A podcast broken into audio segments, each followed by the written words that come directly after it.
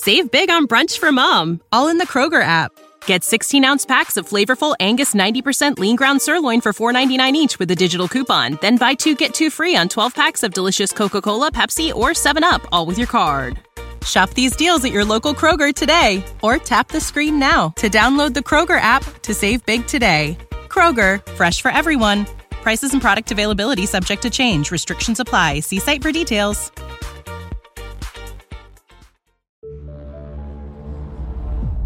Fantascientificast, podcast di fantascienza e cronache dalla galassia.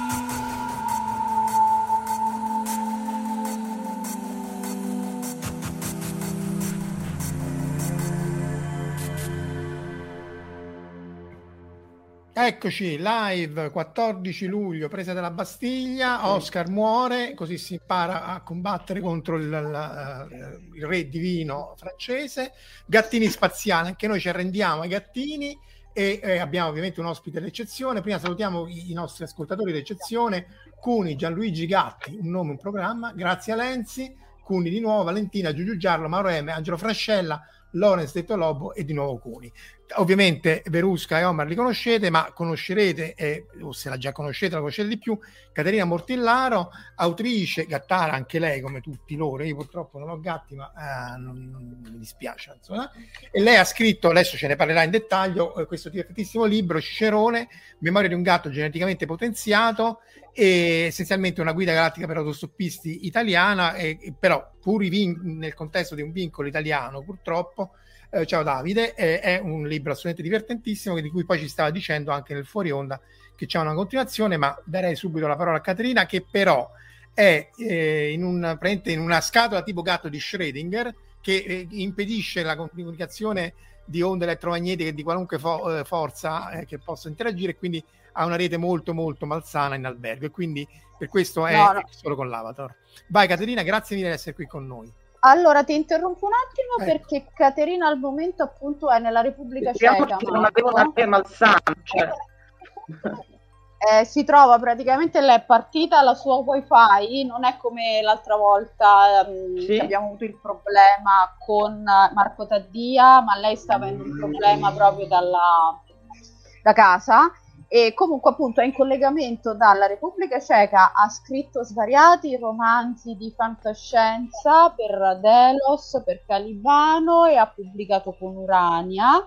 È qui con noi perché appunto è una gattara e ci parlerà di Cicerone, ma non solo ci parlerà del gatto Cicerone, ma ci parlerà anche della gatta d'astronave che è la nipotina di Cicerone de- e che praticamente le cui avventure sono state presentate in Gatti dall'altrove. Ora Cicerone lo troviamo pubblicato da Delos, mentre Gatti dall'altrove lo troviamo pubblicato da Mursia. Oltre a essere Gattara, chiaramente come scrittrice di fantascienza, è un'appassionata di fantascienza e ci diceva anche di storia. Ora le lasciamo la parola così ci racconta un po' di Cicerone e dei gatti nella fantascienza. Chiaramente ci parlerà anche di una sua selezione dei suoi gatti preferiti in ambito fantascientifico. Caterina, a te. Ho... Ok, come dicevamo purtroppo... Ok, spero che ecco. si senta bene, rompetemi. Eh, si sente, perfetto. Sì, sì. Ok, benissimo. Allora, nasce eh, dall'amore per la fantascienza, dall'amore per i gatti e dall'idea di raccontare una storia in stile guida galattica per autostoppisti, ma eh, racconta un personaggio assolutamente amorale, cioè non gliene può fregare di meno e quindi racconta in modo disincantato tutte le eh, eh, eh, idiosincrasie non solo degli esseri umani, ma dei vari alieni che va incontrando nella, eh, nei suoi molti viaggi. Eh, la storia mh, comincia con eh, lui che sceglie, come fanno sempre i gatti, la sua umana domestica e dopodiché insieme viaggiano e, e, vivono ogni sorta di avventura, con grande ironia da questo gatto cicerone che parla in prima persona. Ehm, come dicevo c'è un, un proseguimento di questa, di questa, storia, ma è solo un racconto in Gatti dall'altrove. Ed è una, la nipotina di Cicerone che eh, insomma fa un discorso di carattere per certi versi politico eh, in cui dimostra come eh, il gatto sostanzialmente sia eh, geneticamente programmato per sottomettere eh, tutte le specie possibili, ma in particolar modo la specie umana. Per quanto riguarda gatti che mi hanno ispirato, come dicevo l'altro giorno parlando con, con Verusca, eh, ci sono stati dei, dei, gatti fantastici che mi hanno colpito in modo particolare. E ricordo soprattutto questo film della Disney che avevo visto quando ero bambina, dove c'era questo gatto che veniva dallo spazio, aveva dei poteri paranormali, faceva volare gli oggetti, arrivava su un'astronave, aveva un bellissimo collare luminoso. E credo che mi sia rimasto particolarmente impresso, e, ehm, ma credo che tutti i possessori di gatti siano convinti che i loro gatti forse sono degli alieni dotati di poteri paranormali. Ecco. Eh, sicuramente non era questo dotati... che volevi sentire da me sei... sicuramente sono dotati di poteri paranormali eh, quantomeno perché appena apri una scatoletta loro si teletrasportano da dovunque fossero direttamente davanti alla ciotola. E poi ci avevi parlato anche di Spot come uno dei tuoi gatti preferiti Spot di Data Eccolo qua. Beh, diciamo che lì la cosa interessante è l'interazione sì, tra un, un androide che è alla disperata ricerca delle emozioni e di, di, essere più umano e del gatto che in fondo, se vogliamo, è il, l'animale forse più empatico che io ho conosciuto. Con tutto che ho avuto a che fare, per esempio, con il gatto, non c'è nessuno. E fa, è, è molto strano per certi versi eh, vedere questa interazione. Come il gatto alla fine, come dicevo nel racconto della gatta d'astronave, eh, riesce a, a, a, sedurre persino l'androide, insomma. Questo, questo mi ha molto colpito. Poi vabbè, un bellissimo gattone ginger. Io ho due amici, uno bianco e l'altro ginger, per cui mi, mi è eh, mi, sta particolarmente simpatico. Ce lo riesce a far, a far, vedere il gattone anche con la banda passante? Due gatti, tra l'altro, con dei nomi fantascientifici. Esatto, perché i suoi gatti... Allora, gatti posso Caterina... cercare di prendere in braccio il gattone, se non sfugge, almeno uno dei due, che mi sta archiviando, ovviamente, perché non gli va. Aspetta, Cecchino, amore. Allora, come facciamo? A mettere eh, eh, eccolo oh, ecco. è bellissimo. Mm-hmm. non è convintissimo questo è il gatto Kirk. Capitano Kirk. Chiaro. Ma tra l'altro vabbè lo, lo faccio scendere perché sennò mi distrugge le braccia ok? Ovvio. E, ehm, mi vedete? Adesso, mm-hmm. adesso torno invisibile Eh no, dicevo che tra l'altro che ha questo nome trecchiano, perché io sono, fondamentalmente sono una trecchiana, perché quando sono andata a prenderlo da questa veterinaria era un gatto che aveva insomma un trovatello che è stato male, eccetera.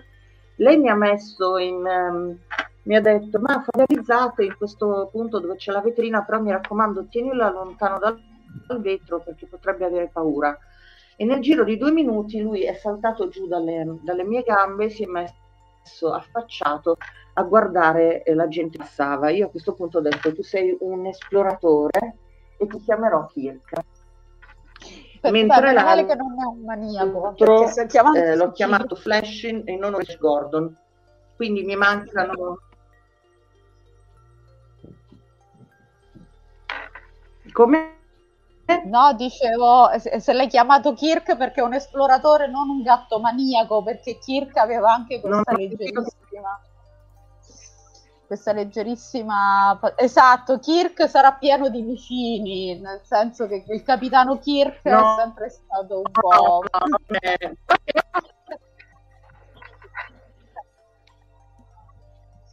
No, un seduttore, ma anche questo gatto è un seduttore. Vuol dire che mh, mm, ti guarda con questi occhi e, e seduce tutte le, le, creature di sesso femminile.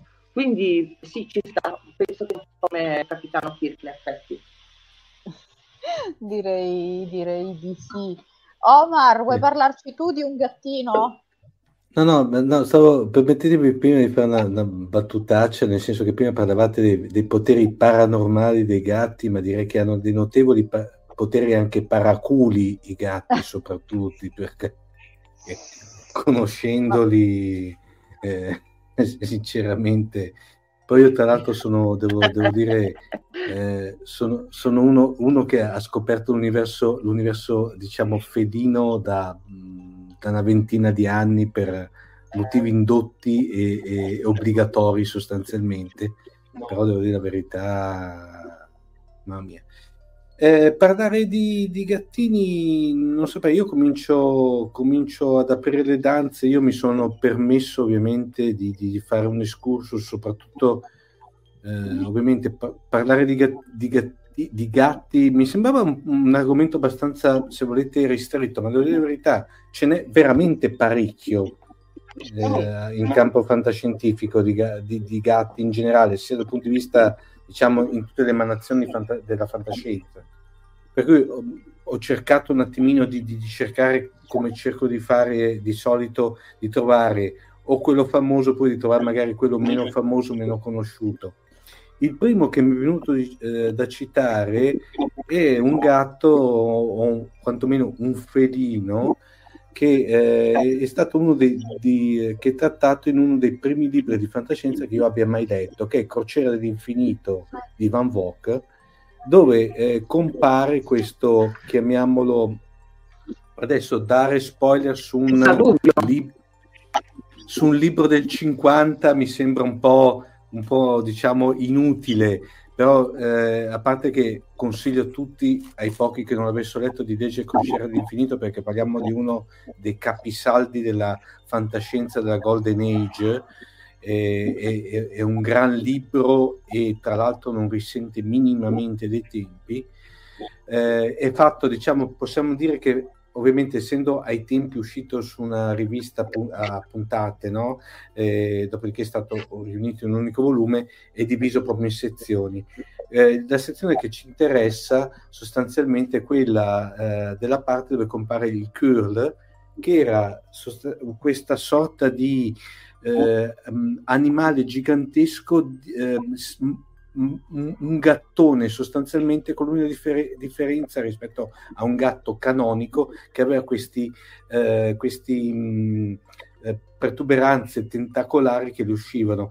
Eh, viene ritrovato dai, mh, da questa diciamo, spedizione che aveva la, la, la, lo scopo di viaggiare per la, gara- per la galassia, fare proprio letteralmente esplorazione. Infatti il titolo originale di Crociera all'infinito e The Voyage of a Space Beagle, Beagle inteso il famoso Beagle, il, brig- il brigantino, e a un certo punto eh, arrivano su questo pianeta apparentemente disabitato, senza nessuna forma di vita da millenni, eh, il cui unico, unico essere vivente superstite è questo gattone e gli studiosi lo portano a bordo, tra l'altro poi lui sostanzialmente si, si dimostra alquanto docile, alquanto gatto diciamo, dopodiché però si scopre che questo Kurd, che è, tra l'altro era un essere si scopre ehm, creato artificialmente dai, dai, dagli ormai defunti appartenenti a questa civiltà,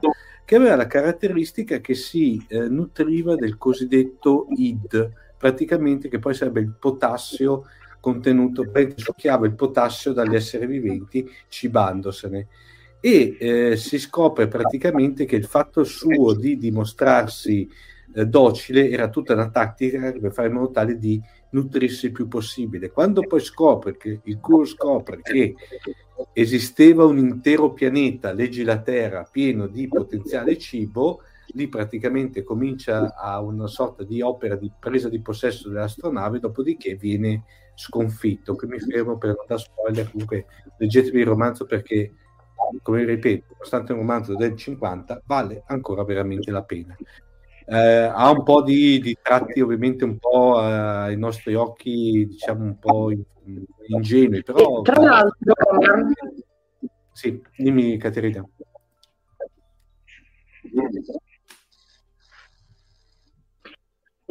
dicevo che questo qui è stato uno dei primi libri di fantascienza che io ho letto quindi è rimasto particolarmente impresso. Avevo citato anche questo quando si parlava del, um, dei gatti che mi hanno particolarmente colpito. In italiano era stato tradotto il gatta. Esisteva mm-hmm. tra l'altro una bellissima versione fatta da Giuseppe Festino. Io purtroppo non sono riuscita a una riproduzione a casa a Milano, ma essendo mm-hmm. Repubblica mm-hmm. Ceca non avevo come recuperarla eh, sapete, il tratteggiato bianco e nero tipico suo. Sì, beh, tipo, tipico la... gattone. Gattone è un po' inquietante se vogliamo, sì. però, che però... Che fa vedere il lato oscuro del gatto, insomma. Che però devo dire la verità, Caterina, alla fine della fiera, io quando avevo letto anche la primissima volta questo romanzo, alla fine facevo il tifo per il curl, non so come mai. Beh, perché è un gattone. Eh, no, eh. Proprio, ma allora, allora ero in tempi di mia gattofilia sì, non sospetta, mettiamola così. Ok, cioè, si vede che, come dire, appunto, te, te stavi, stavi, cominciando a imprintare. esatto, sì, può darsi, sì, sì. ok, questo spiega, oh, scusate, questo spiega molte cose. Allora, Caterina, vuoi parlarci di qualche altro gatto che ti ha particolarmente ispirato? Se, se la wifi ci viene. Vabbè, poi c'era, quello l'ho conosciuto dopo avere, avere lavorato su Cicerone, ho conosciuto ovviamente l'atto della porta sulle sale, che poi alla fine è il motore di tutto questo viaggio nel tempo. Alla fine questo viaggio nel tempo fatto dal protagonista eh, si vuole trovare l'amore, portare questa donna quando è ancora giovane, però alla fine la verità è che la cosa che gli interessa di più è recuperare il suo gatto. E, e questo la dice lunga su, sul rapporto tra scientisti e gatti. Io finora eh, fantascientistico i Aspetta che ti stiamo sì. perdendo. Voi conoscete i fantascientisti cani? Secondo voi perché il fantascientista preferisce il gatto al cane? Questa una grande domanda. La scienza, gli scritti di fantascienza generalmente più che cani hanno gatti. Eh, questo... Ma in realtà infatti noi vorremmo fare poi... E una puntata... c'è una relazione tra le due cose. Io pensavo di fare anche una puntata a cagnolini nello spazio, in effetti non ce n'è e così tanto, cioè ci viene in mente il cane di Archer appunto, e, però effettivamente ci sono meno, sì. pro- probabilmente proprio perché il gatto ha più questa, diciamo, questa mito poi se vogliamo di creatura mm. indipendente per cui è comunque più facile fargli compiere delle, delle azioni da solo in una storia e diciamo fargli fare delle cose oppure vabbè io mi occupo più di diciamo se vogliamo di gotico di horror dove comunque chiaramente l'elemento gatto è più a suo agio rispetto al cane, cioè ok, puoi avere il mastino di Baskerville se vuoi il cane, diciamo il cane fantasma malefico,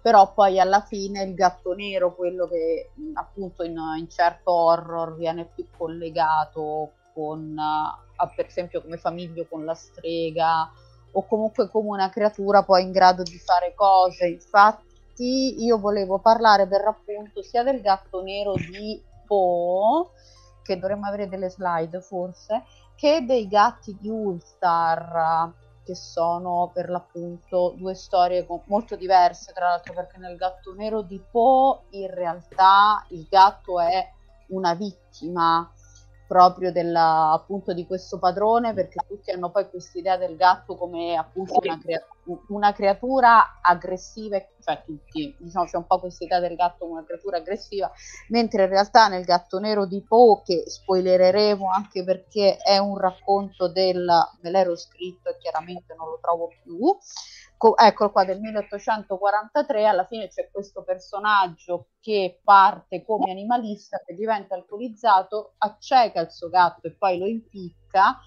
e successivamente quando appunto viene fatto entrare un altro gatto in casa cerca di fare la stessa cosa anche con quest'altra povera bestia e alla fine comunque uccide la moglie che si è messa di mezzo e sentendo la polizia trova il corpo della moglie, sentendo appunto questo secondo gatto che miagola disperatamente chiuso nel muro insieme alla, al, corpo, al corpo della moglie. Mentre i gatti di Ultar so, rientrano più in questa idea, anche se vogliamo, per esempio, del sogno dei mille gatti, dei gatti che fanno cose. I gatti di Ultar è una storia di Lovecraft, che anche lui tra l'altro era un gattaro, e del 1920 parte sempre dall'idea che ci sono appunto delle persone, in questo caso una coppia, che si divertiva a catturare, torturare, uccidere dei gatti finché non uccidono il gatto di un bambino di una, di una carovana che eh, appunto prega perché questa situazione venga risolta.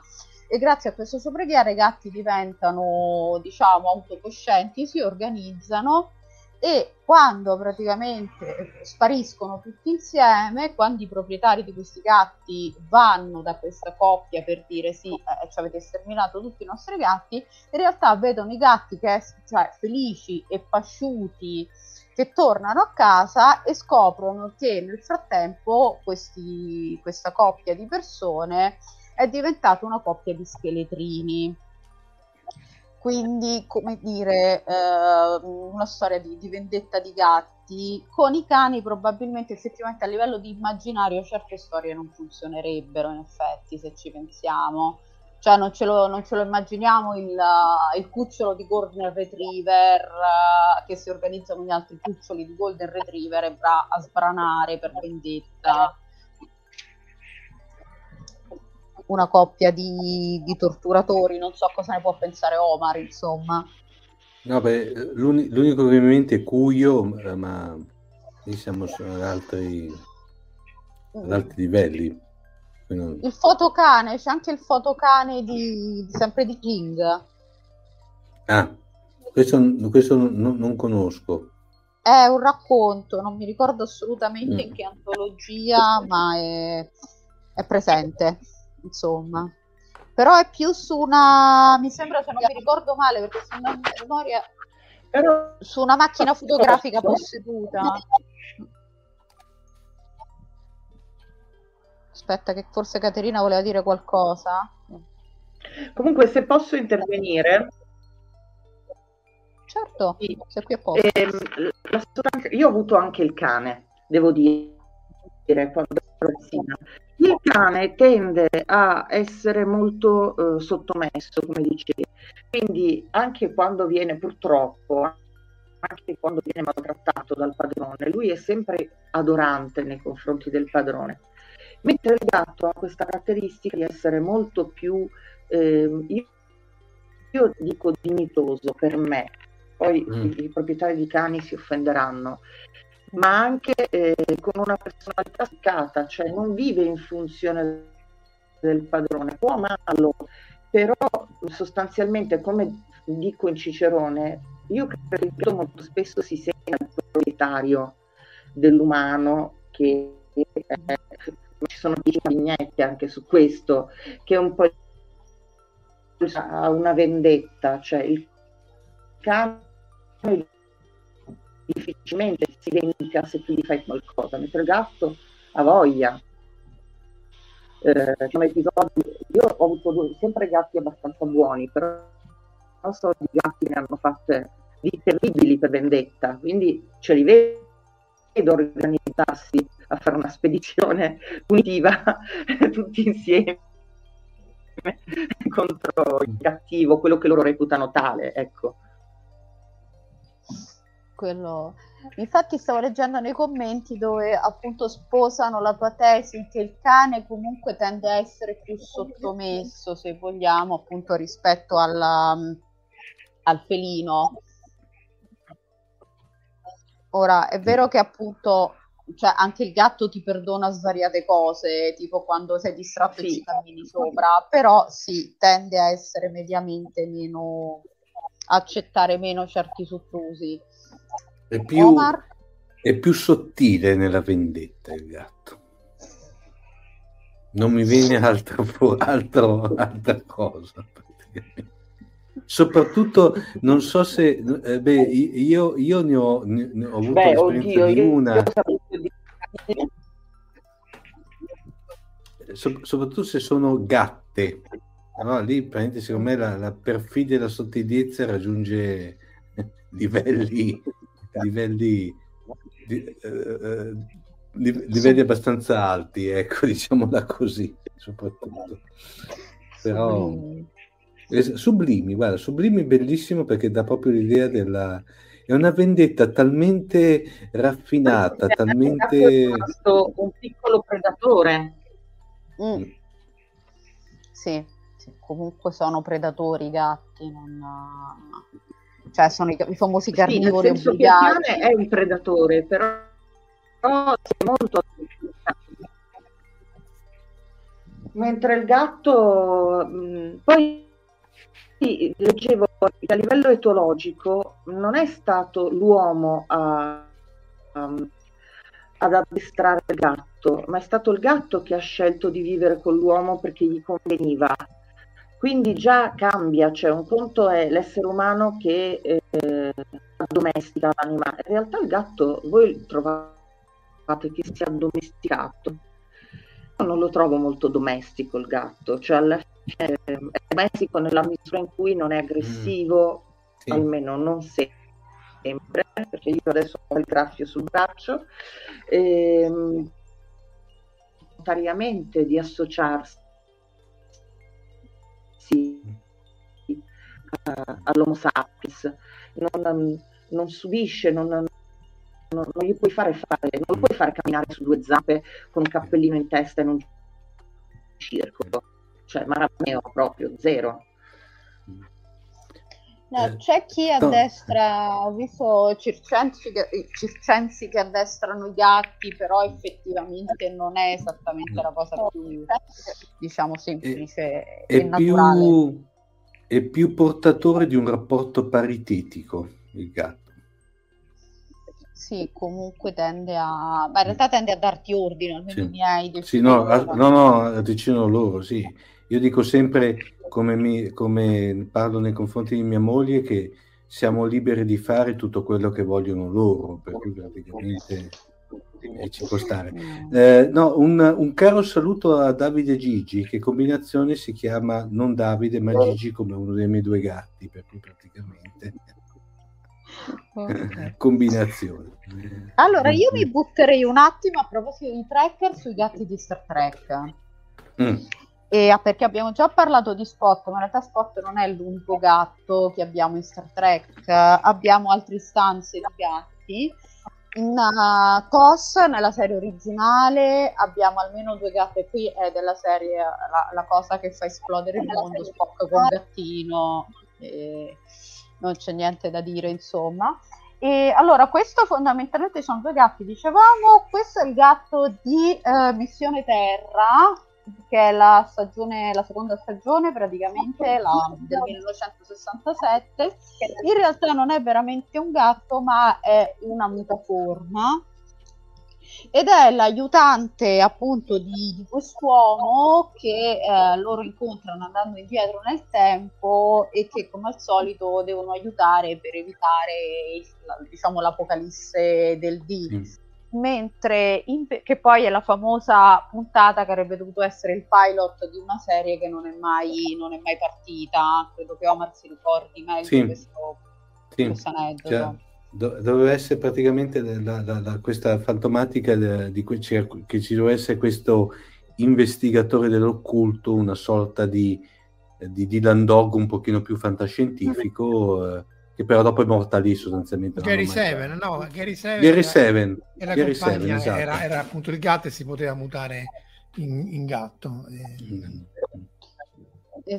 Esatto, e poi ci sono invece, eh, mi, scusate che guardo il titolo italiano perché me lo dimentico sempre, Il gatto nero, che tra l'altro è sempre nella seconda stagione, si vede che nella seconda stagione gli era preso così la botta dei gatti, che invece è questa specie di appunto horror gotico in cui loro scendono su questo pianeta e si ritrovano appunto calati in, una, in un romanzaccio horror con tanto di streghe, le tre streghe della, appunto, di Shakespeare, con appunto un castello, una strega, un mago, un dungeon, incantesimi e diciamo tutto quello che accompagna questo tipo di, di storia. E anche qui poi a un certo punto compare un enorme gatto nero e uh, vabbè, la storia, chiaramente la puntata finisce con una spiegazione razionale perché chiaramente appunto non, non, era un magico mondo, ma erano semplicemente questi due alieni che avevano questo trasmutatore che gli permetteva appunto di um, ingannare la giurma dell'Enterprise, che alla fine sono della specie di i gamberetti che muoiono, sì. esatto, dei gamberetti malvagi che muoiono alla fine della puntata. Tra, tra, l'altro Verusca con uno fra i peggiori effetti speciali della serie classica perché erano delle marionette che si vedevano anche i fili per cui non... sì sì neanche Dottor Wu era riuscito ad, a fare delle cose talmente come dire povere però comunque sì sono stati dei gamberetti azzurri tra l'altro una cosa veramente sì imbarazzante. E invece poi abbiamo il gatto di Discovery, eh, che è appunto il gatto ruggine o Grudge, che è il gatto di Boot, che compare solo nella serie 3, è un, uh, è un Maine Coon, eccola qua, addirittura ha scritto un libro, tra virgolette, ed è praticamente la, la signorina appunto Grudge e che in realtà viene interpretata poi da due fratelli Maine Coon ho scoperto andando a studiare un po' in giro che si chiamano Le, Leu ed Urban. E questa gatta fondamentalmente tutti hanno tirato fuori le, le, peggiori ipotesi fantascientifiche tipo è un alieno mutaforma li mangerà tutti eccetera. E in realtà no è proprio, è proprio un gatto confermiamo che è semplicemente è appunto una creatura che appunto anche lì è entrata nell'Enterprise, mm. si è entrata di stretto e si è messa di largo e dopo poco chiaramente ha cominciato a spadroneggiare, ma giustamente è un gatto. Si sperava, si sperava, che da buon gatto desse una degna fine in senso cattivo a Discovery sostanzialmente. Esatto. Però... Tra l'altro Però... vuole il caso che delle immagini che tu Verusca mi hai dato, questa e un'altra non le apriva perché erano for- formato sbagliato, ho dovuto fare una serie di impicci per riuscire a aprire proprio queste, le altre tutte a posto e questa no. Il gatto diciamo che è quello che recita meglio in Discovery, questo si può, si può dire? No, cioè, assolutamente sì. cioè, diciamo Beh, che... ci, vuole, ci vuole poco, eh? Di, di, di, riffa di Raffa, di riffa di Raffa la quota anti-discovery ci abbiamo anche in questa puntata. Dai. Come, come, da, come, da, contratto. Come... Però almeno è una cosa piacevole di Discovery. sì, sì, fino adesso sì. No. Ok, qualcuno vuole aggiungere altri gattini? Uh, vado io con una citazione e, un, e uno doppio, dopodiché vi rilascio la palla. allora, per esempio, altra citazione, eh, non so se poi Marco puoi mandare le slide, è molto recente perché parliamo nel 2019 dove nel film Capitan Marvel, quello eh, di Anna Boden e Ryan Fleck, compare questa gattona rossa praticamente che si chiama Goose, che eh, si scopre praticamente che ha due, due, due caratteristiche importanti. La prima caratteristica importante è naturalmente che non è un gatto, è una, una proprio catalogata fra le, le, le come, creature più letali dell'universo, che si chiamano Flerken per intenderci, che non si riesce a vedere perché quando viene ripreso, quando si trasforma in Flerken, viene sempre ripresa come dirti in, um, tramite l'ombra, no? Però si vede che fa fuori praticamente una serie di militari in 448, ma poi la cosa più inter- anzi, scusate, le altre due cose più interessanti sono la prima che è stata la causa per cui Nick Fury porta la benda sostanzialmente, perché è a causa sua che le ha mollato un graffione, sostanzialmente le ha cavato un occhio praticamente. E la seconda cosa, che dato c'è anche, anche qui, non so se da spoiler, ma a me non me ne frega niente, lo stesso, si capisce praticamente che era la, come dire, il, il, il tabernacolo segreto del Tesseract. Infatti c'è questa scena mitica alla fine, le famose scene post-credit dei, dei, dei film Marvel, che alla fine le fa chi ha gatti sa come fa il classico come dire, verso di eh, vomitare e praticamente vomita il Tesseract sulla, sulla scrivania di Nick Fury, no? E diciamo che è uno dei classici personaggi che poteva partire come comprimario, mentre invece, bene o male, ha una parte abbastanza interessante e importante nel film. Salterei invece anche a citare mh, abbastanza velocissimamente due opere sempre letterarie eh, di Robert Heinlein. Il primo, che tra l'altro me l'ha segnalato la mia amica Barbara, che saluto, che era Il gatto che attraversa i muri, che è un uh, dove praticamente proprio parla di questo, proprio di questo gatto che si chiama Pixel, ok? E eh, sostanzialmente potrebbe essere l, l, dire, l'applicazione vivente del paradosso del gatto di Schrödinger, praticamente, perché lui poteva letteralmente attraversare la materia eh, su questo, diciamo, in maniera del tutto naturale, eccetera. Questo romanzo, però, più che in sé è un romanzo veramente un romanzo breve che si legge in 448, la cosa interessante è che però che contiene si può dire che è una sorta di multiverso di Heinlein perché contiene eh, durante diciamo, lo svolgimento del romanzo vengono citati e eh, prendono parte anche in, formato, in, in forma molto breve tantissimi ehm, eh, personaggi già citati in altri romanzi Heinlein tipo La luna severa maestra eh, La via della gloria Fanteria dello spazio per cui è proprio interessante proprio leggerlo. È un romanzo breve, veramente ve la cavate con poco. Eh, tra, ah, compare tra l'altro anche Lazarus Long dai figli di Metusalemme, Lazarus Long l'immortale, e, e poi compare anche una tal Ezelstone che viene poi ripresa in un altro romanzo di Heinlein, che è un romanzo di quello che viene definito un romanzo da, da ragaz- della, di quelli che l'ha scritto per i ragazzini, che si intitola L'invasione dei gattopiatti, ok? Che parla delle scorribande di questa famiglia spaziale che ha, che praticamente sono degli abitanti della Luna che stanno facendo un giro turistico per il sistema solare. A un certo punto su Marte eh, du, eh, due gemelli dei tre figli eh, acquistano questo gatto piatto che è una creatura marziana molto simile ad un gatto che ha la, ehm, come dire, ha la caratteristica di essere perennemente incinta e si comincia a moltiplicare all'infinito. Se la storia vi ricorda qualcosa di molto famoso sempre in ambito Star Trek, sappiate che è vero. Infatti ricorda molto il Trib. E tra, e tra l'altro poi eh, la cosa bu, eh, strana è che ehm, lo scrittore e, e, sceneggiatore della puntata, quella dei animaletti pericolosi dove comparivano i triboli, che era David Gerald, ha chiesto il permesso ad Highline di poterlo utilizzare la sceneggiatura perché ricordava molto il romanzo di Highline.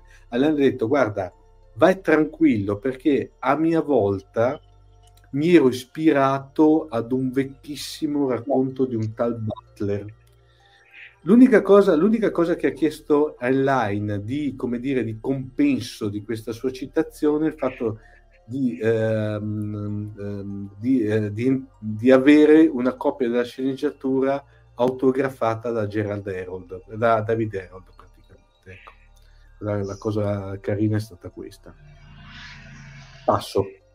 Ok. Sul, allora... aspetta, su, su questo libro qui c'è da dire, non questo dei gatto piatti, che sarebbe Rolling Stones in, in inglese. Rolling Stones, esatto, The Rolling Stones, che era poi, gli Stones era la famiglia praticamente. Era la famiglia, Rolling perché nel sistema solare c'è da dire che Halley, questo è degli anni 50, quindi prima del volo spaziale e tutto, e lui già si era fatto i conti a mano di tutta l'energetica per muoversi nel sistema solare.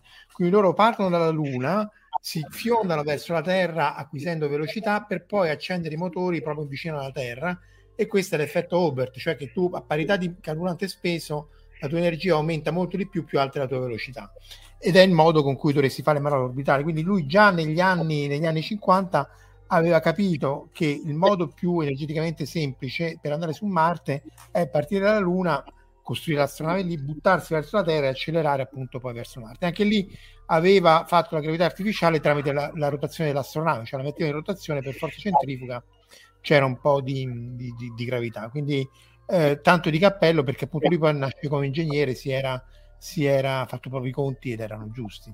Qui stanno citando di tutto, eh, il gatto di Alien, Doraemon, sì. Minerva, noi ci arriveremo con tutti, l'anime mio, Salem, piano piano ci arriveremo con tutti. Sì, infatti volevo tra l'altro ringraziare eh, appunto i nostri fedelissimi del gruppo Telegram perché quando abbiamo annunciato appunto Gattini eh, è venuto fuori di tutto appunto a dimostrazione che Gattini nello spazio sono un topic molto popolare per cui hanno contribuito con tantissimi suggerimenti infatti si meritano un grazie collettivo da, appunto da parte di noi che stiamo facendo la puntata e in particolare ringraziamo, volevo ringraziare anche uno dei nostri collaboratori del podcast, Angelo Fuscella, perché lui ci ha suggerito due titoli della Bonelli che sono Groucho, La cosa misteriosa che vive dietro il frigorifero, che è un titolo eh, che è uscito come uno special, scritto da, da Tiziano Sclavi di sé medesimo che si è ispirato esatto a un comportamento tipico della sua gatta, che sono sicura che Caterina e Omar riconosceranno, cioè il gatto che si mette lì e fissa un punto del vuoto per delle ore e tu cominci a pensare che ne uscirà un mostro o che comunque c'è un fantasma o qualcosa.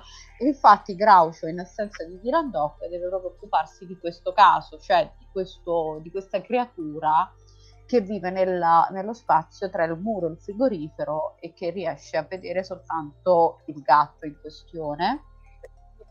E un altro, un altro gatto nero molto più, un altro gatto che è nero che è molto più importante in Dylan Dog invece è proprio Cagliostro che appare per la prima volta nel numero 18 di Dylan Dog come il gatto della strega Kim anche qui chi insomma riconosciamo facilmente la citazione, anche perché Kim abita a New York, e appunto all'inizio appare come gatto della strega, dopodiché la strega perde i poteri e diventa proprio il gatto di Dylan Dog e quindi diventa un personaggio ricorrente.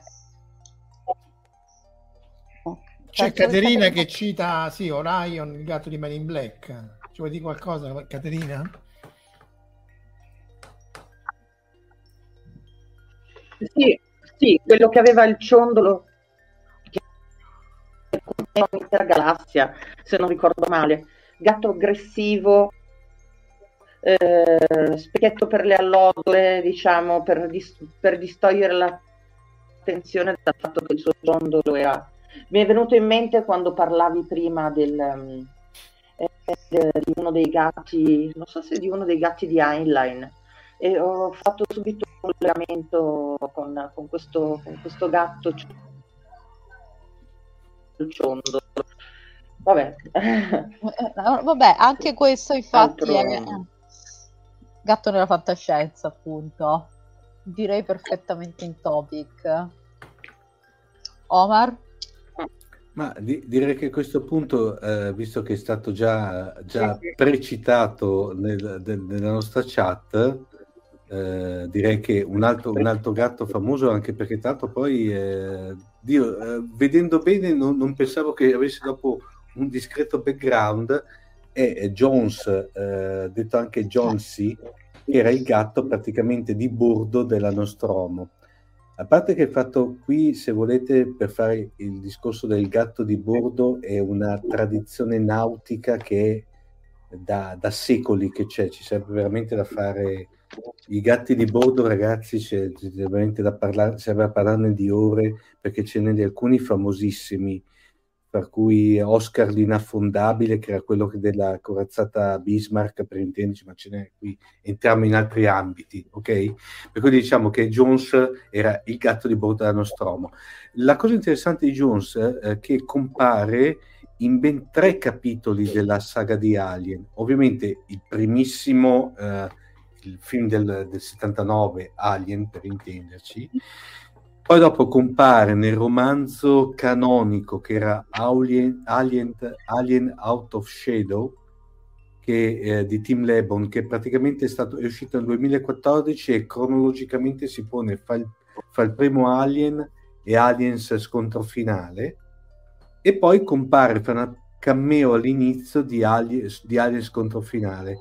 Ma la cosa carina che purtroppo non è mai arrivata in Italia che è stato anche il protagonista di una bellissima graphic novel che si intitola John C. Nine Lives of Nostromo di Rory, eh, Rory Lucy del 2018 che narra tutte le vicende del primo Alien però viste dagli occhi del, del gatto sostanzialmente che è una cosa carinissima la cosa poi carinissima che non ha parlato c'è un fumetto solo di immagini praticamente dove c'è e, tra l'altro lo, lo trovate perché um, si trova tranquillamente su Amazon volendo, ovviamente non è mai uscito inedito in Italia, comunque prendetelo perché vale la pena. Tanto avevo, avevo messo, eccolo qua, avevo messo alcune immagini, ha un taglio, un disegno che apparentemente sembra per, per, per, per bambini, ma in effetti non è così. Ecco.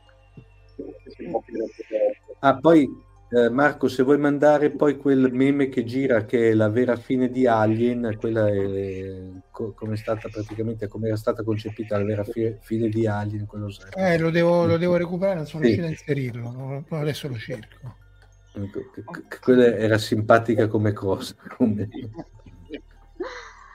Allora, io parlerei a questo punto un attimo di Kurone Kosama, mia, che è eh, il gatto di Trigan. Trigan appunto è questo space western che ha avuto un primo, appunto, un primo successo um, nella seconda metà degli anni 90, parte come manga da cui poi viene tratto un anime e recentemente è stato fatto appunto il reboot perché uh, sembra che non riusciamo a uscire da questo loop dei reboot e Kurone Kosama anche in questo caso è una di quelle figure che, eh, su cui la gente appunto si è interrogata sul profondo significato della presenza di Kurone Kosama, che è questa gatta che in ogni puntata del, dell'anime e eh, anche nel, nel, manga gira così durante le avventure dei nostri eroi passa sullo sfondo davanti Kurone Kosama c'è anche una scena che dovrebbe essere commoventissima e che effettivamente è molto felina dove Vash il nostro eroe è depresso sono successe tutta una serie di cose terribili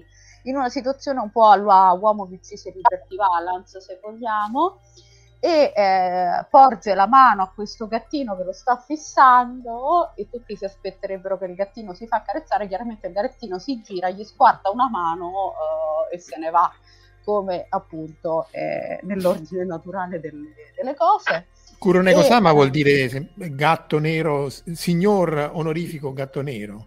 Esatto, Sama è, è, il sano onorifico, Kuroi è nero e Neko è gatto. Eh. Esatto, infatti per esattezza è molto onorevole Gatta Nera perché poi in realtà Kurone Kosama e abbiamo scoperto che è femmina. E a ogni convention appunto veniva chiesto a Naito qual è il profondo significato della presenza di questo gatto nero che gira ininterrottamente per tutta la serie e la risposta di Naito è per l'appunto Kuro Neko-sama è una gatta nera che gira per tutta la serie.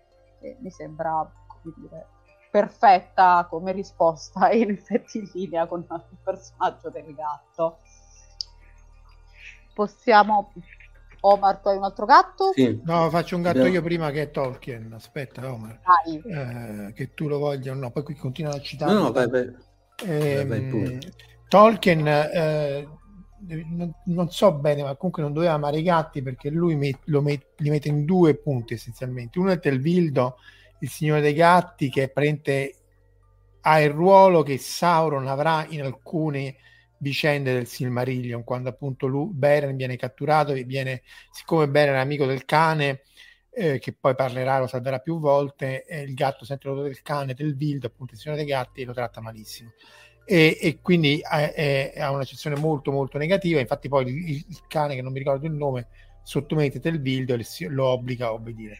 E l'altro sono una delle pochissime cose che Tolkien non aveva eh, tratteggiato in dettaglio, che sono i gatti della regina Berutiel, lui dice poche cose non ho trattato, uno sono i, gli istari, i, i, maghi blu, di cui si sa pochissimo, e poi gli altri sono i gatti della regina Beruti, che è una delle regine del periodo dark eh, malvagio di Numenor, e questa appunto aveva questi gatti che, la, eh, che, che, che, spiavano per lei e che appunto erano considerati eh, malvagi perché facevano tutto il volere della, della regina Beruti.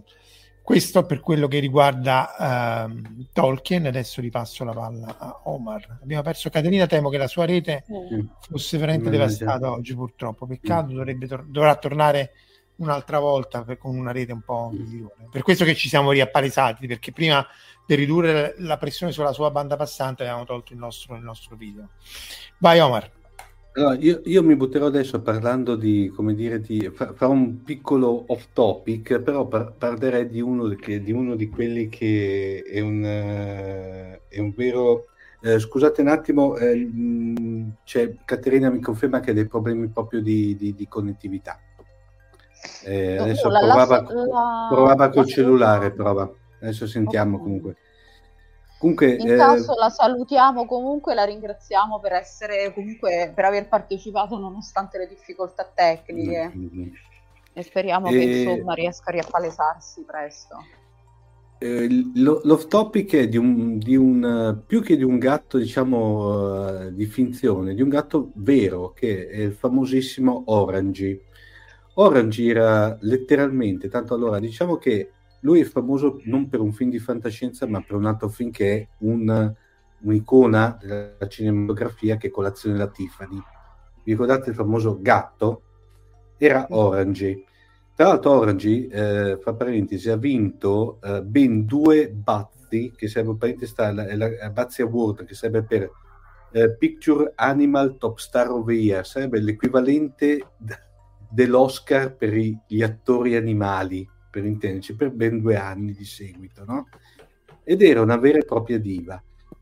Gli amanti della fantascienza lo ricorderanno invece nel film, quello Radiazioni Bix, Distruzione Uomo, quello di, di Jack Arnold, tratto dal romanzo 3 mm al giorno di, di, di, di eh, Richard Matterson, praticamente, eccolo qua e lui era proprio letteralmente un divo. Narra, narrano, narra diciamo, la, la, la, storiografia che durante le riprese di un film che era Il gatto milionario, lui a un certo punto, durante le riprese, si è stufato, proprio, proprio si è rotto le scatole di girare, è scomparso per due giorni di seguito, per cui, erano, per cui produzione ferma, perché tra l'altro non riuscirono a trovare una controfigura, un sostituto che lo potesse sostituire.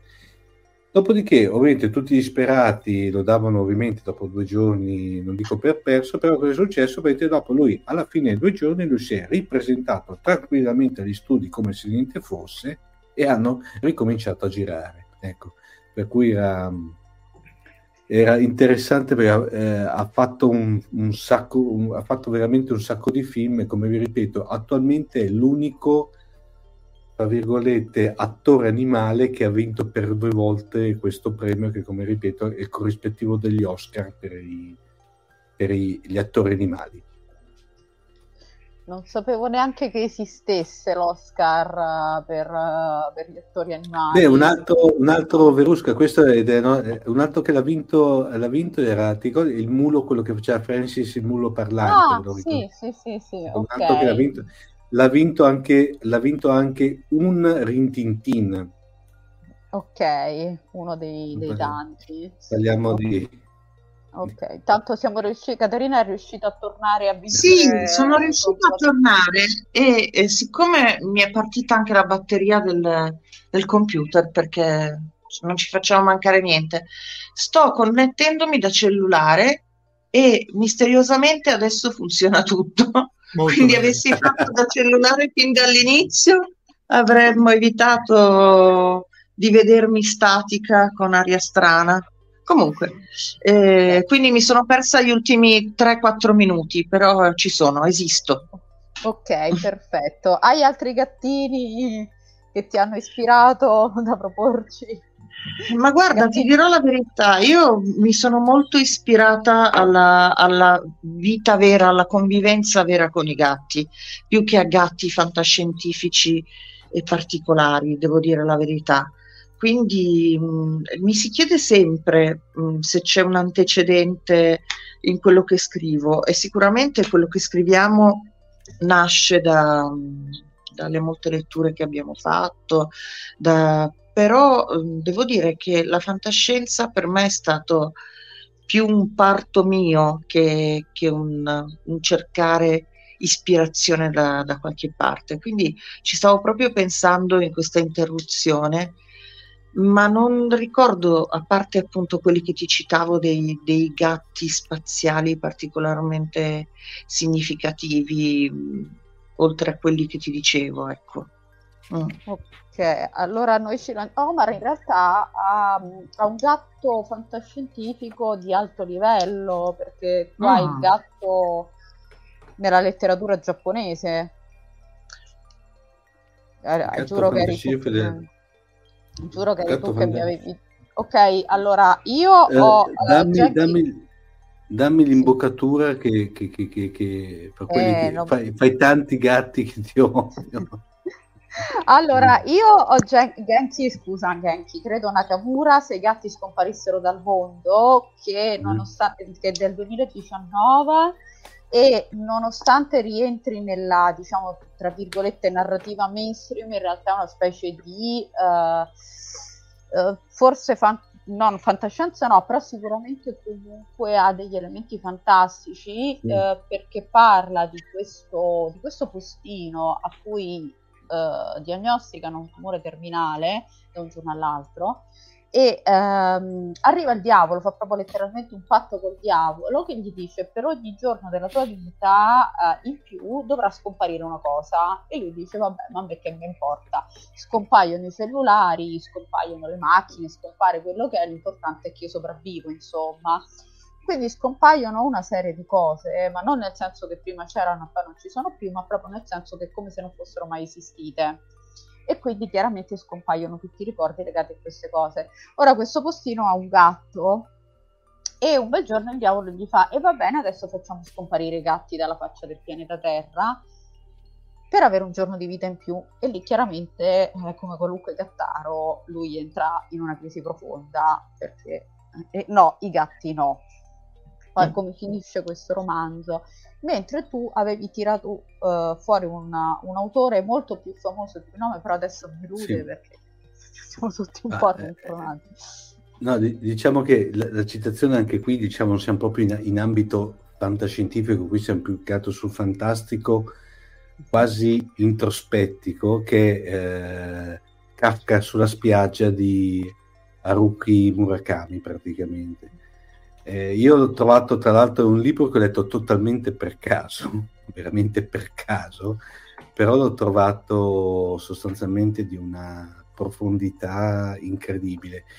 Eh, dato che parliamo tanto di, di, di, uno abbastanza recente, perché è del 2002 se non mi ricordo male, però quel, quel, eh, diciamo che qui abbiamo questa, mh, mm, il, il, il protagonista che da piccolo viene colpito da questa luce, chiamiamola misteriosa, non si riesce a capire e, e, e tra l'altro non è neanche necessario capire da dove e perché, per cui ha sostanzialmente um, acquisisce il dono di capire e parlare con i gatti. E da lì praticamente lui si trasforma, e da lì è il bello del romanzo, secondo me, in una sorta di, chiamiamola, agenzia di ritrovamento di gattini scomparsi, ecco, mettiamola così, perché lui con questa sua caratteristica saliente riusciva a capire perché ga- un gatto era magari scappato da una famiglia, il perché, no?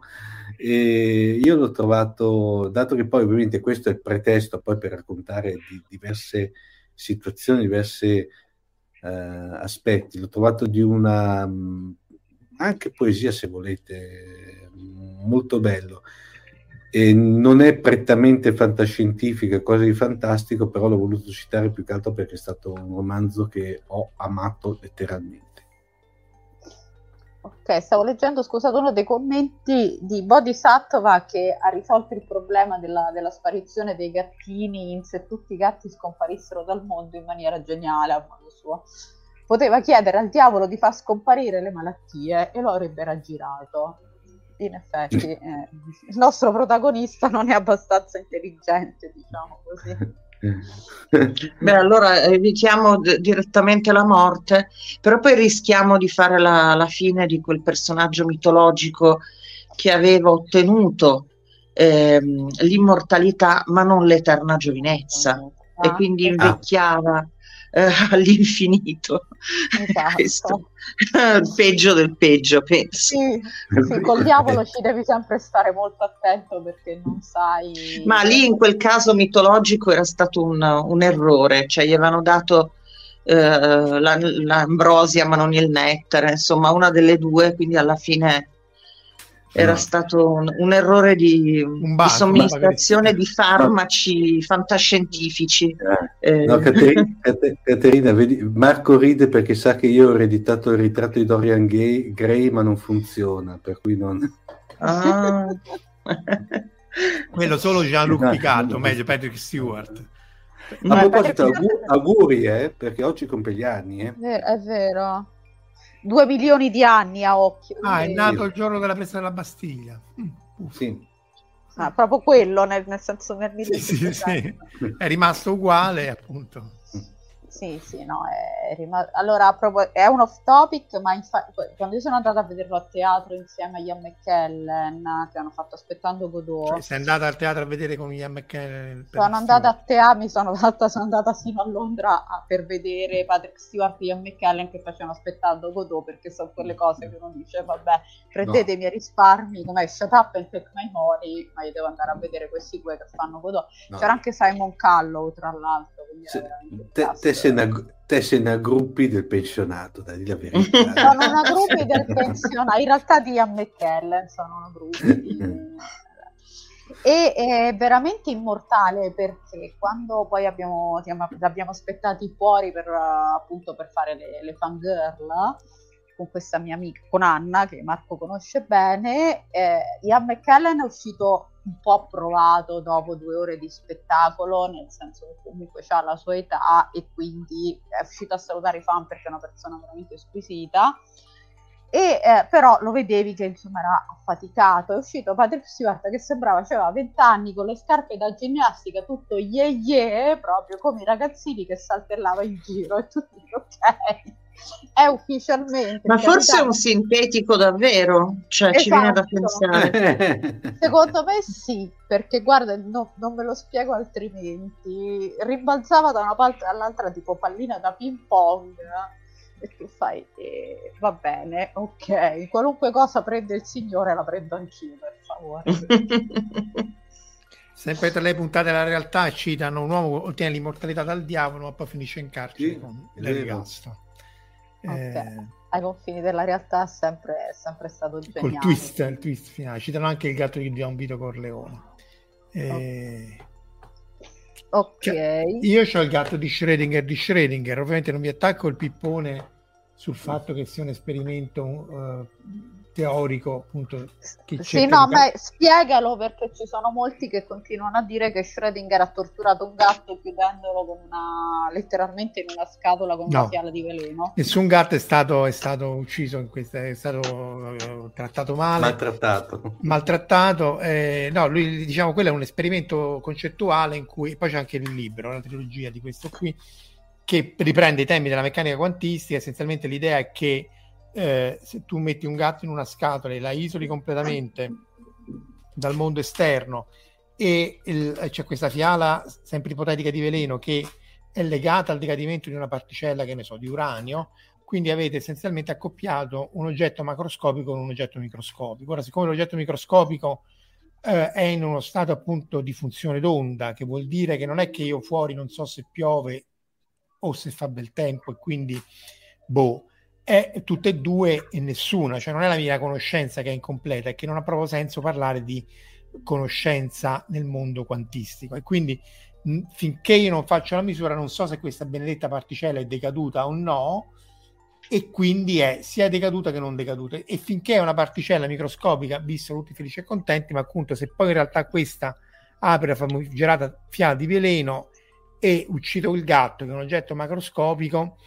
Vabbè, a parte il gatto ha nove vite e quindi gliene restano comunque altre otto, però eh, effettivamente non si riesce a capire come possa esserci una, un gatto che sia vivo e non vivo allo stesso modo. E quindi si sono fatte varie ipotesi, quella anche del multiverso, cioè che in realtà la particella decade in un universo e non decade nell'altro, e quindi il gatto è vivo in una parte e dall'altra no. Eh, però insomma non avrebbe molto senso se ogni... Sta venendo in mente un raccontino di Asimov Mm. che era il gatto temporale. Sì, l'avevano citato, infatti. Questo è... Ah, ecco, allora si vede che l'avete citato nel momento no, no, no, in cui citato, io non sentivo.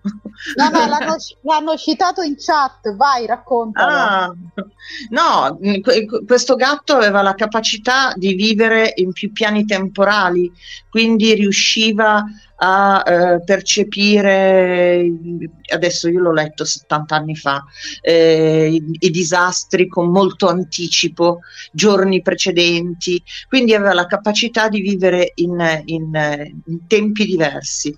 E c'era questo, questo gruppo di, di, umani che finivano su questo pianeta che cercavano di appropriarsi del, del gatto temporale per ovvie ragioni ma non ci riuscivano perché il decadimento del, eh, del gatto post mortem era talmente veloce che eh, non era possibile. Quando finalmente riuscivano a beccarne uno, cercavano di congelarlo, eh, la, il procedimento di congelamento era così veloce che il gatto rimaneva caldo, insomma, non so, alla fine rimanevano fregati.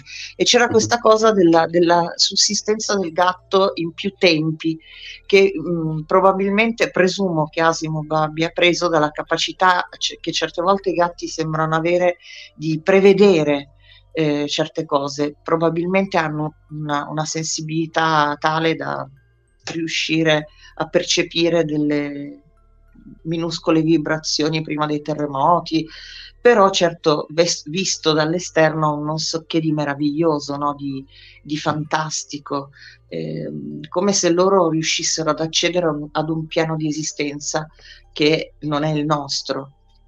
E qui si apre poi tutta la, tutta la, faccenda dei gatti che vedono gli alieni, dei gatti che vedono i fantasmi, dei gatti che fissano un punto, tu dici, ma che cosa avrà visto in quel punto il gatto? E queste sono, eh, sono tutte delle, de, dei dei topoid tipici. Topoid rispetto al gatto fa un po' ridere. Comunque, vabbè, delle cose tipiche dei gatti. E, comunque, eh, sì, c'era questo, questo, raccontino di Asimov che mi è venuto in mente. Io non, non vedo la chat. Eh, de, de, per cui la vedete voi, eh, mi fa piacere che mi sia venuto in mente. Citano, citano anche, vabbè, dice Angelo, ma il gatto riguarda sempre il gatto di Schrödinger, eh, non è un osservatore quindi non fa collassare la funzione d'onda. Sì, però la fa collassare in una parte di un universo che è eh, separata dal nostro e quindi eh, lui può sapere o no di essere vivo, ma il fatto che noi non lo sappiamo ed è legato appunto a una questione microscopica lo renderebbe sovrapposizione delle due, che è chiaramente un paradosso e che quindi chiaramente rimanda al fatto che noi non sappiamo ancora bene come collegare il mondo microscopico quantistico col mondo deterministico, pseudodeterministico macroscopico. E questo poi è legato al fatto che si sta cercando anche a fare i famigerati computer quantistici che sono oggetti macroscopici ma il cui comportamento rispetta quello dei, dei, dei gatti dei, sì, dei gatti. Sì, dei, dei, dei gatti microscopici. Che altri gatti avete? qui la lista di Verusca è lunga poi c'è qualcun altro? Tu Caterina qualche, che altri gatti eh, hai o eh, anche... mi sto spremendo le meningi su questi altri gatti.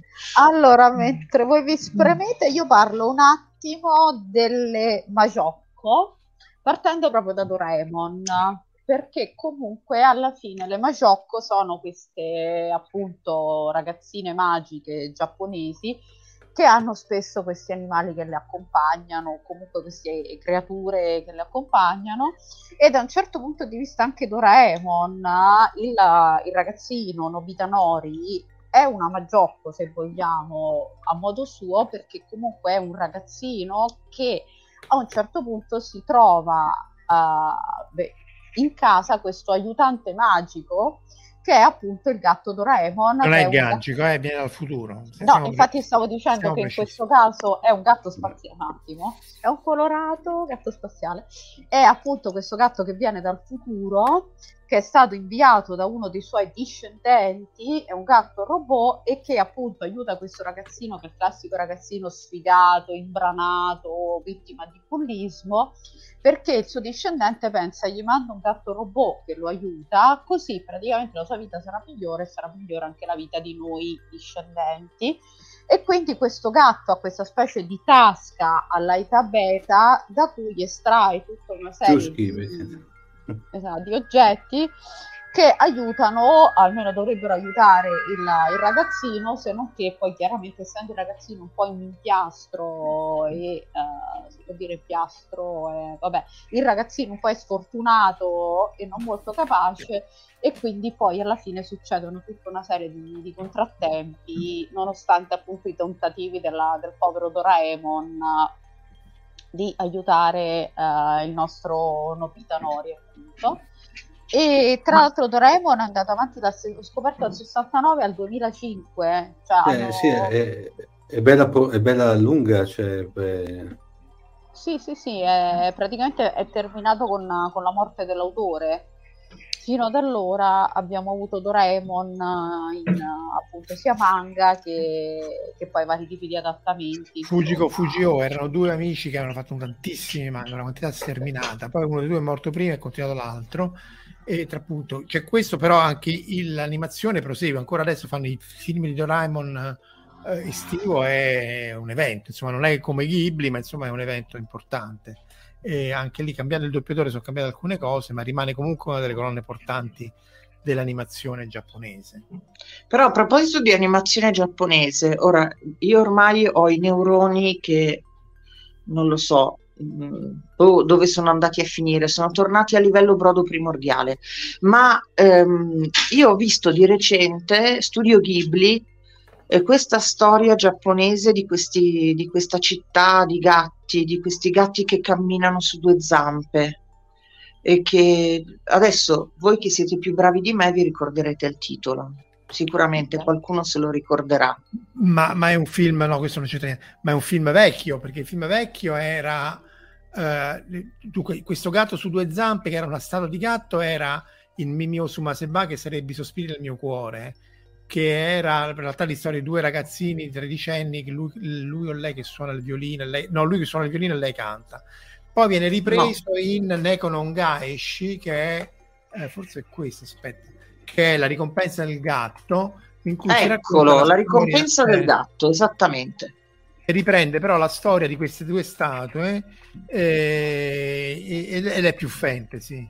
Eh, vediamo un po' uh-huh. se riesco a trovare l'immagine. Intanto giustamente Cassie ci ricorda la compagnia di spedizioni giapponese Gatto Nero, che probabilmente Marco Casolino conosce mentre sì sì Kuroneko, Kuroneko, Kuroneko Yamato il gatto nero Yamato e, e che appunto è un tipo il come si chiama il Corriere Bartolini queste cose qua e, e, hanno fatto un video tra l'altro con, con la Yamato la corazzata spaziale che è un video pazzesco quindi se lo cercate non è quello del loco che c'è la gatta con il gattino in, sì. eh, in bocca sì, sì, con, con sì. sì. Sì, avevano, non mi ricordo se avevano una sede a Parigi o qualcosa del genere, per cui io l'ho, infatti mi ricordo questa, questa cosa. Eccolo qua. Questo è Neko Nongaishi e questo è il gatto che stava appunto nella statua di... Vabbè, questo è l'altro po'. Questo è l'idogramma di gatto, peraltro. Uh-huh. Questo qua è l'idogramma di gatto.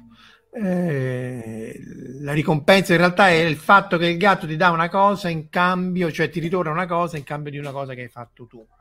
Eh, eh, questo uno dei film minori in realtà Mimio Suma Sepa l'antefatto di questo in diretto era stato diretto da un regista che doveva essere un po' quello che avrebbe dovuto continuare non mi ricordo il nome Hosoya credo ma insomma morì molto giovane poveraccio e quindi poi si è molto fermata questa cosa di trasmissione del testimone, tanto più che Miyazaki è uscito proprio oggi col suo nuovo film di cui non si sa niente.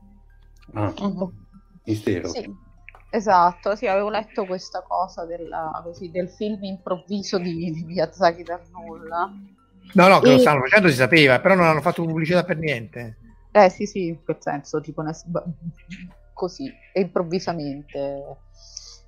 Tornando un attimo alle Majocco, io volevo parlare appunto di Posi e Ne, facciamo una rapida panoramica perché sennò non riusciamo a vivere, stiamo qui cinque giorni e forse magari anche Caterina una vita. e ci sono Posi e Nega degli incantevoli crimi, che appunto sono questi gattini che le vengono lasciati sempre come appunto aiutanti magici dall'alieno Pino Pino eh, perché appunto la, la, piccola Yu ha aiutato Pino Pino in un momento di crisi e quindi lui le dona questi, questi due aiutanti, per, presta perché per un anno questi due aiutanti insieme a... Sì, me li ricordo. Eh, esatto. Uno con il, con, il, con il coso rosa e l'altro con, il, con la sfera azzurra, perché erano esatto. i due miciotti aiutanti, sì sì. Esatto. Vabbè, scusate. E poi, eh no, e poi, ci sta appunto che è stato anche nominato in, appunto, in chat durante i commenti, c'è appunto il gatto di Kiki, sempre tornando appunto a, al nostro Miyazaki, Kikeri Delivery Service, che anche lei ha questo, ha questo gatto nero, come, e lei è una strega, quindi proprio diciamo rientra perfettamente nello stereotipo, quindi la, tra virgolette, nel senso che la streghetta con il gattino nero che le fa da aiutante ed è uh, la storia, sembra un po' una di questi romanzi, se vogliamo, che vanno di moda adesso, tipo La casa di cioccolato nel mare celeste con 12 gattini e Kafka che è l'unicorno della prozia Sofronisba, perché in pratica parla di questa ragazza che si trasferisce in una città nuova che non ha mai conosciuto, lì eh, deve arrangiarsi per trovare un lavoro, eh, inizia a lavorare presso una pasticceria, incontra un ragazzo appassionato di volo che si innamora del fatto che appunto lei sappia volare con questa con questa scopa e vabbè seguono appunto varie avventure e segue la love story e anche da questo punto di vista poi c'è, il gatto bus di Totoro sempre ah. Che è fantastico non mi ricordo mai com'è in giapponese il nome Neko, Neko, Neko Bus Neko, ah proprio Neko Bus sì, sì, andiamo proprio sul, sul, sul bus che eh... nonostante abbia quest'aria un po', un po' inquietante, devo dire, il Necobus, eh, anche Totoro... Somiglia molto allo stregatto di Alice. Esatto, sì. infatti sì. Allora, mm. Totoro sembra perennemente sotto allucinogeni pesanti, devo dire. Tra l'altro, Studio Ghibli, voi sapete meglio di me che non hanno mai fatto continuazione dei film. Cioè, quando un film è quello, poi finisce lì, non c'è come la Pixar. Ci sono due micro eccezioni. Una è la calata degli uomini giganti che è stata messa, eh, era mostrata una, appunto una mostra sugli effetti speciali ed era ah, essenzialmente ah, l'antefatto di Nausicaa, no? Ti ricordi Omar? Sì, sì, e... fatto con la tecnica, con la tecnica Tokusatsu. Tutto in tecnica Tokusatsu, no? Ti era ancora mancano quelli, lo facciamo quelli. E poi c'è un corto che è la continuazione di, di, di, di Necobasso, cioè May è la vecchia, il piccolo Necobasso in cui praticamente si vede uno stuolo enorme di piccoli Necobasso, il grande Necobasso e poi una grande nonna Necobasso, eh, però questo qui è, è, non, non, si vede, non lo danno in giro, si può vedere solo se andate a Studio Ghibli e vedete, e, vedete eh, e siete fortunati a vederlo tra quelli a rotazione, cioè non è mm. che è, che è sistematico però forse qualcosa su YouTube si, si trova. Qui ci danno anche, per restare in tema, Sailor Moon.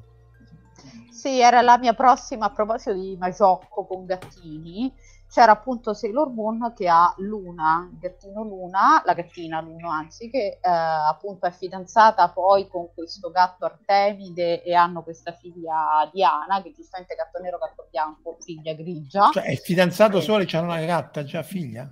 E per, beh, vabbè, sì, sono gatti, sono un po' promiscui. Eh, Ma... Scusa, scusa, te hai mai visto il papà e la mamma di qui qua qua?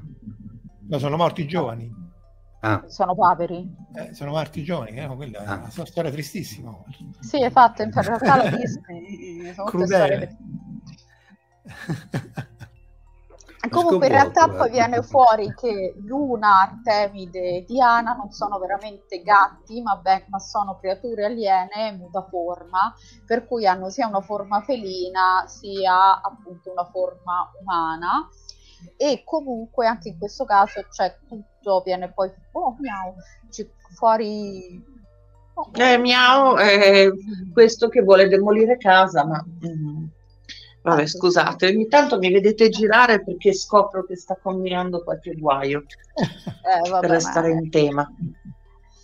E comunque anche in questo caso scopriamo che poi in realtà l'una è stata mandata appunto anche in questo caso indietro nel tempo per appunto aiutare Sailor Moon a fare, a fare cose. Diciamo che rientrano appunto un po' tutti in questa idea dell'aiutante magico di, di Prop eh, il, fa- il, famig- il, familiar poi. Il fa- eh, esatto, però allo- l'aiutante magico non è necessariamente il famiglio della strega, cioè il famiglio della strega è appunto può essere un gatto, così come può essere un altro animale, in realtà sarebbe un demone incarnato l'aiutante magico delle favole in realtà aiuta non, non, necessariamente la strega perché di solito aiuta il protagonista, per cui può essere una qualunque figura che aiuta il protagonista a svolgere le sue, diciamo, le sue funzioni e arrivare poi in fondo alla, alla storia. Se vi capita per le Allora, mani... altro gatto nipponico eh, fa molto fantascientifico, però ho bisogno sempre della vostra memoria per la citazione. E, ehm, ricordo di essere stata profondamente colpita da un, da un anime dove c'era questa storia di questa mm, gattina che in realtà era un incrocio genetico con essere umano uh-huh. e veniva eh, allevata da una famiglia di umani, ma poi diventava mezza umana e mezza gatta. Mm. A nessuno torna in mente il titolo di questa cosa? Allora, vediamo se in chat riescono a uh, tirare fuori il titolo da lì. Facciamolo tipo quiz. Vediamo chi ecco. riesce a eh, indovinare. Non, non, non, si accorgevano che non era una gatta quando questa immagine mi resterà impressa sempre quando la cucciola comincia a ballare su due zampe ed era rosa tra l'altro una gattina tutta rosa, rosa. Okay, sì, essere... però era una storia tristissima perché poi lei diventava questo ibrido eh, umano-gatto che non insomma veniva esclusa da chiunque, viveva in solitudine non so dove. Eh, una cosa vista tantissimi anni fa, però molto fantascientifica, perché parlava appunto del, dell'incrocio.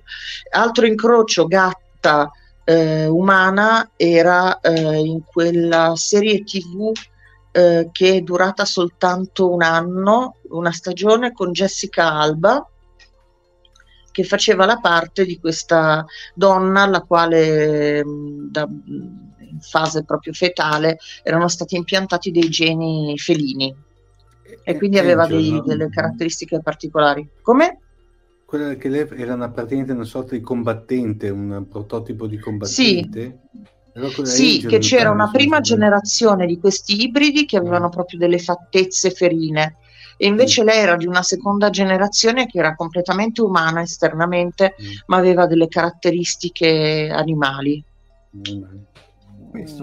Anche lì ricordarsi il titolo, c'è sempre il neurone che gira a vuoto. Forse da Dark Angel, aspetta, prova mettere eh, anch'io sto, però non, sì, non può essere. Jessica Alba, non mi sembra fosse Jessica Alba, perché anch'io ho pensato a Dark Angel, però non sono sicura. No, è vero, era Dark Angel. Dark qua. Angel. Del... Esatto. Mm-hmm. Sì. Che è durata sì. una stagione sola. È quella di Cameron, sì. Esatto. Uh-huh. Qui, qui citano i furri, che tra l'altro sarebbe tutto un altro capitolo dei, dei pazzi che si vestono da animali. No, no, no, lì, no, no, lì ragazzi. No, ah, c'è paura, Omar. No, per amor del cielo. No. Ma vabbè, finché non fanno male a nessuno, come si dice, io sì, sì, finché sono innocui va bene. Ci davano esatto. anche che, che sempre a, a Però nessuno ha trovato il titolo dell'anime che dicevo eh, io. No, stanno cercando, anche io ho cercato, non, non, lo trovo. Eh, adesso vediamo. Mm stanno dicendo non è, una non cosa... È Bagi, visto esatto. che c'è Tierra e ah, eccolo qua, forse è questo, Tokyo Mio Mio Animiche Vincenti, vediamo un po'. Oppure c'è Bagi di Tezuka. Però Siete un pozzo una... di scienza. È Vi ammiro profondamente. No, questo sì, non no, credo. Questo non sono credo. un'intelligenza collettiva più che altro. Sì, che ne facciamo, ne facciamo, uno funzionante tutti insieme. No, esatto. questi erano gatti salvati da questo laboratorio. Questo non mi sembra. salvati. Baggi di Tezuka, però li No, non, non, mi sembra proprio, era molto più... Dark. Eh, Ah, mm. questa è Lulu l'angelo dei fiori, che è un'altra mm. ragazzina magica con appunto gli aiutanti che sono un cane e un gatto e lei andava a cercare questo fiore dei sette colori, rientra sempre appunto questo gruppo di Magiocco, appunto, di Magiocco con appunto la, l'animaletto di turno, lei invece di avere il gatto aveva sia il gatto che il cane, era tipo pari opportunità. Inclusiva. Esatto, era inclusiva praticamente, Vai, mancava il topo per essere proprio completamente... E poi volevo parlare, mentre appunto cercano di risalire a quello appunto a, a questo mister- l'oggetto misterioso di, di Caterina, volevo invece parlare un attimo del Dottor Who, perché anche Dottor Who con i gatti ha avuto a che dire in praticamente almeno un paio di occasioni, perché c'è allora un episodio che è il primo della, dell'era Tennant, dove appunto ci sono queste suore gatto. Scusa, se, aspetta, se ti fermo, ti, prima delle suore gatto, sì, probabilmente è questo Baggi perché sembrerebbe. L'ho trovato, evviva, l'abbiamo trovato. Cioè, no, l'hanno scritto loro, eh, io non, non, non, non, mi prendo certo il me. Eh, eccolo qua, vedi un po' se ti torna, Caterina. Può essere lui? Se riuscissi a vederlo nel cellulare con la mia. Aspetta, io, voi ora mi vedete storta e io forse no, no, lui riesco a vederlo più grande. Mm. Potrebbe essere, potrebbe essere. Uh, sì, potrebbe essere lui. Lei ci somiglia in effetti. È ricombinato col DNA. E... Sì, sì, sì, sì, sì, sì. E vai, trovato. Ok, vedi l'intelligenza Borg. Uh come dire, dà sempre grandi risultati. Ritorniamo alle suore gatto, aspetta. Ritorniamo un attimo alle suore gatto del... No, c'è suore gatto? Le suore sì, gatto eh, del... Hai sentito bene Caterina, suore gatto. No, perché cioè esatto. voglio dire... Vabbè, ok. Ebbe, oh, ebbene, oh. ebbene sì, sono le suore gatto del Dottor Who che appunto appaiono nella, nella prima puntata dell'era Terra. Ma sono tanto inquietanti queste suore. Sì, perché lui arriva e queste suore di base hanno questo ospedale dove cercano di curare tutte le malattie possibili e immaginabili. Quindi in teoria sono delle suore buone. E poi viene fuori che in realtà per trovare la cura di tutte le malattie possibili e immaginabili, loro creano praticamente dei cloni e uh, gli iniettano tutte le peggiori malattie in modo praticamente da avere della, del materiale su cui sperimentare. Mm. Il, quindi insomma, poi vabbè, il dottore le scopre, seguono così. Non vedi le suore. Eh, esatto. E le persone gatto però appaiono anche in Gridlock, che è l'altra, l'altra puntata, sempre con appunto una, un gatto antropomorfo, sposato con una, un essere umano invece. E sono, Gridlock parla praticamente di questo ingorgo secolare e, e quindi praticamente tu passi tutta la tua vita bloccato in questo pulmino che eh, non va avanti perché appunto è un pianeta di base bloccato in un unico grande borgo.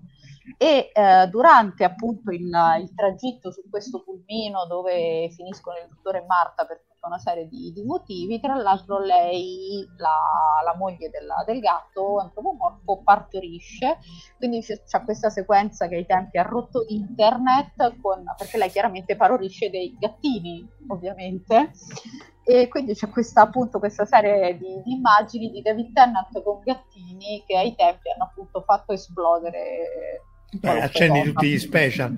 C'è esatto. Stefano che dice questa cosa interessantissima. Il suo legato del Doctor Who proviene da un proverbio inglese: non fidarti mai di un gatto, di una suora di un infermiere. E quelle appunto erano gatte, suore, infermiere. infermiere. Anche qui accende tutti gli special. E infatti, effettivamente, poi risulta che non avrebbero dovuto fidarsi delle, delle gatte suora infermiera. C'ha ragione il proverbio. Citano anche i ga- gatti del film di Cats, che sia, credo sia una delle cose più brutte mai fatte nella storia. Esatto. Meglio di Discovery, ma insomma, anche lì è un chip shot. Eh, eh vabbè, ho capito, eh. cioè qualunque cosa è meglio di Discovery, adesso no, siamo sempre lì, eh, come dire. E io ho, io ho qualche altro gatto Star Trek perché voi siete razzisti e non avete citato la razza gattara gattica degli Xin. Ah, eh, che tra... Sì, che tanto... sì, ma io addirittura ho partito perché io sono una giocatrice di ruolo, cioè lo ero, e ho giocato uh, un role playing con uh, di Star Trek in cui facevo una di queste eh, creature felinoidi. Ebbene sì, ma esistono anche in versione non cartone animato. Ah. Sì, perché credo che loro sono stati concepiti eh, da Niven nella versione Niven. animato sì. e poi sono stati ripresi anche nella non ce l'ho Adesso non ricordo esistono questi, questi esseri felinoidi e sì, questo sì. sono sicura, se vai sul, sull'hypertrack li trovi. Sì, sì. Ma erano Però... anche nel primo cartone animato, il cartone animato di TOS, c'era... Questo, questo, da, eh, questo da qua. Era, no, era, era diverso, l'ar- l'arma, degli, l'arma, degli, Slayer, no? Erano sempre, erano sempre loro, eh. Uh-huh. La, però avevano una grafica diversa ai tempi, sì. proprio il primo cartone animato la grafica era più... Ma io direi che, non vorrei, eh, però quello è... Eh... Sì, sì, no, lui era semplicemente è cambiato, vabbè, come Klingon. E poi, tra l'altro, gli Xinti che appunto sono in, uh, creati da... Vabbè, qui ce ne sono tanti di, di variazioni da, da, appunto da Niven, in realtà poi lui fa la sua, li, li usa come razza nel suo universo, cioè ci sono varie, vari racconti appunto su, sulla guerra uomo-xinti, eccetera, eccetera, e, e, e, appunto la questione Gattara ehm, eh, si, si, vede molto, eh, non solo anche in questo, ma anche in dove sta? Wing Commander, eccolo qua. Wing Commander, sì. Wing Commander, pure i cattivi, almeno dei primi Wing Commander sono, sono i i, sono gatti like.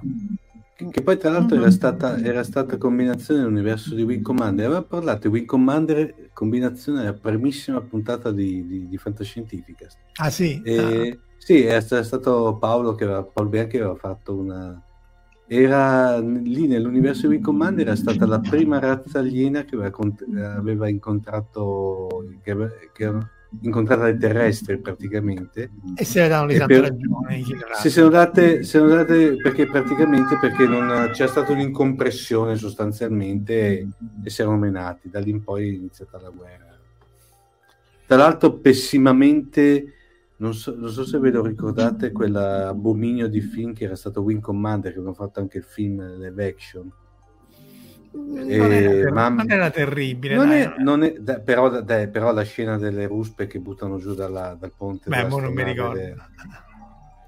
Ah, io volevo sapere perché questo, questo cat person è vestito da Time Lord più che altro. Boh, questo non so neanche da dove viene, viene dal film. No, questo qui, no, no, quello lì viene dal, dal, dai, um, nei videogiochi nelle ultime emanazioni, eh, da una fase all'altra del gioco erano intervallate da delle riprese in live action. Tra l'altro ci la, aveva anche prestato la voce Mark Hamill. Oh. E que, quelle, eh, diciamo, scene in live action, no? che collegavano le varie erano di gran lunga superiori qualitativamente e come cosa rispetto al film live action che avevano fatto. Ah, sì, sì, il, film, il film fu un disastro completo. I Kirati uh, proprio uh, appaiono in maniera molto, cioè non appaiono mai, li, li appaiono, li fanno vedere presi come da delle, delle telecamere a circuito interno, ma non erano, sì, avevano dei tratti felini, ma erano più che altro una roba, erano bruttissimi, erano, erano dei, fra virgolette, leoni, micioni con la criniera, erano proprio fatti veramente male. Ragazzi, siamo oltre l'ora e mezzo, eh, quindi non so se vogliamo... Mm. Sì, eh, non vorrei essere, però no, ne faccio più cioè sono sì, proprio andiamo, bollita. Sai, sai, tutta, faremo la seconda puntata sui gatti, tanto hai voglia di uh-huh. cose da dire. Chiudiamo però con Gianluigi Gatti, appunto, nome nomen, meglio di, meglio di un cavallo sullo Star Destroyer, questo mi pare, Beh, quello... eh, mi pare che sia eh, più che sacrosanto. Allora ringraziamo Caterina. Eh, ric- eh, grazie a voi, forse sono stata poco brillante, ma no. con tutte queste difficoltà tecniche. Eh, Meno male che poi ah, l'ho risolto. Richiudiamo in eroica, direi. Cicerone, memoria un gatto geneticamente potenziato, Delos edizioni, recuperatelo perché è la guida galattica che ho con gatti, cioè che volete di più. Quindi Delos andatela a recuperare assolutamente. Ciao a tutti. Benissimo, grazie. Buonanotte. Ciao. Buonanotte. Ciao, ciao, ciao.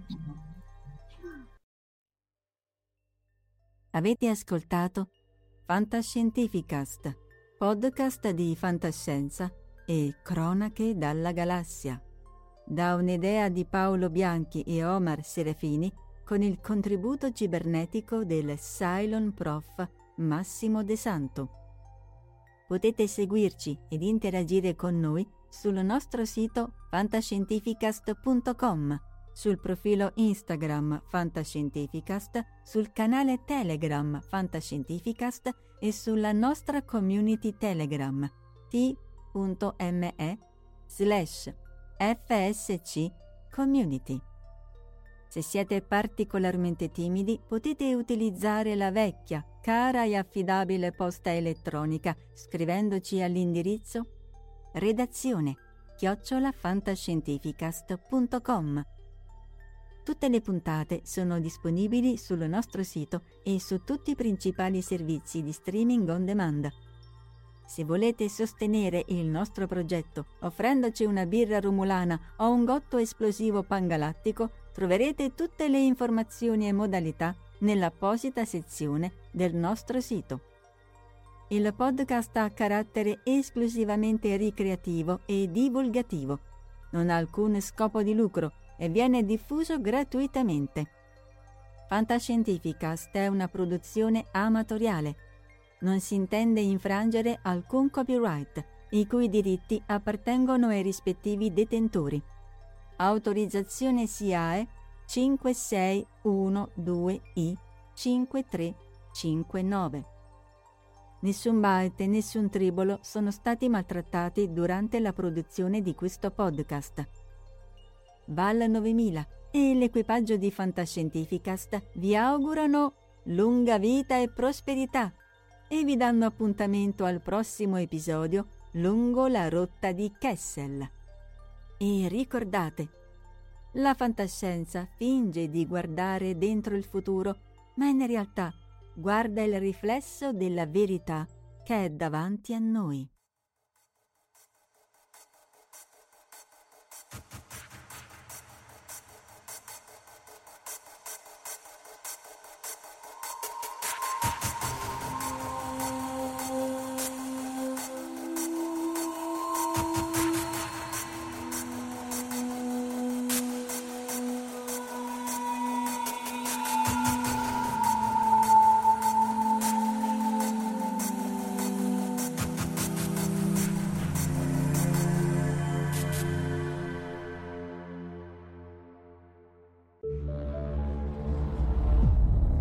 Fantascientificast, podcast di fantascienza e cronache dalla galassia.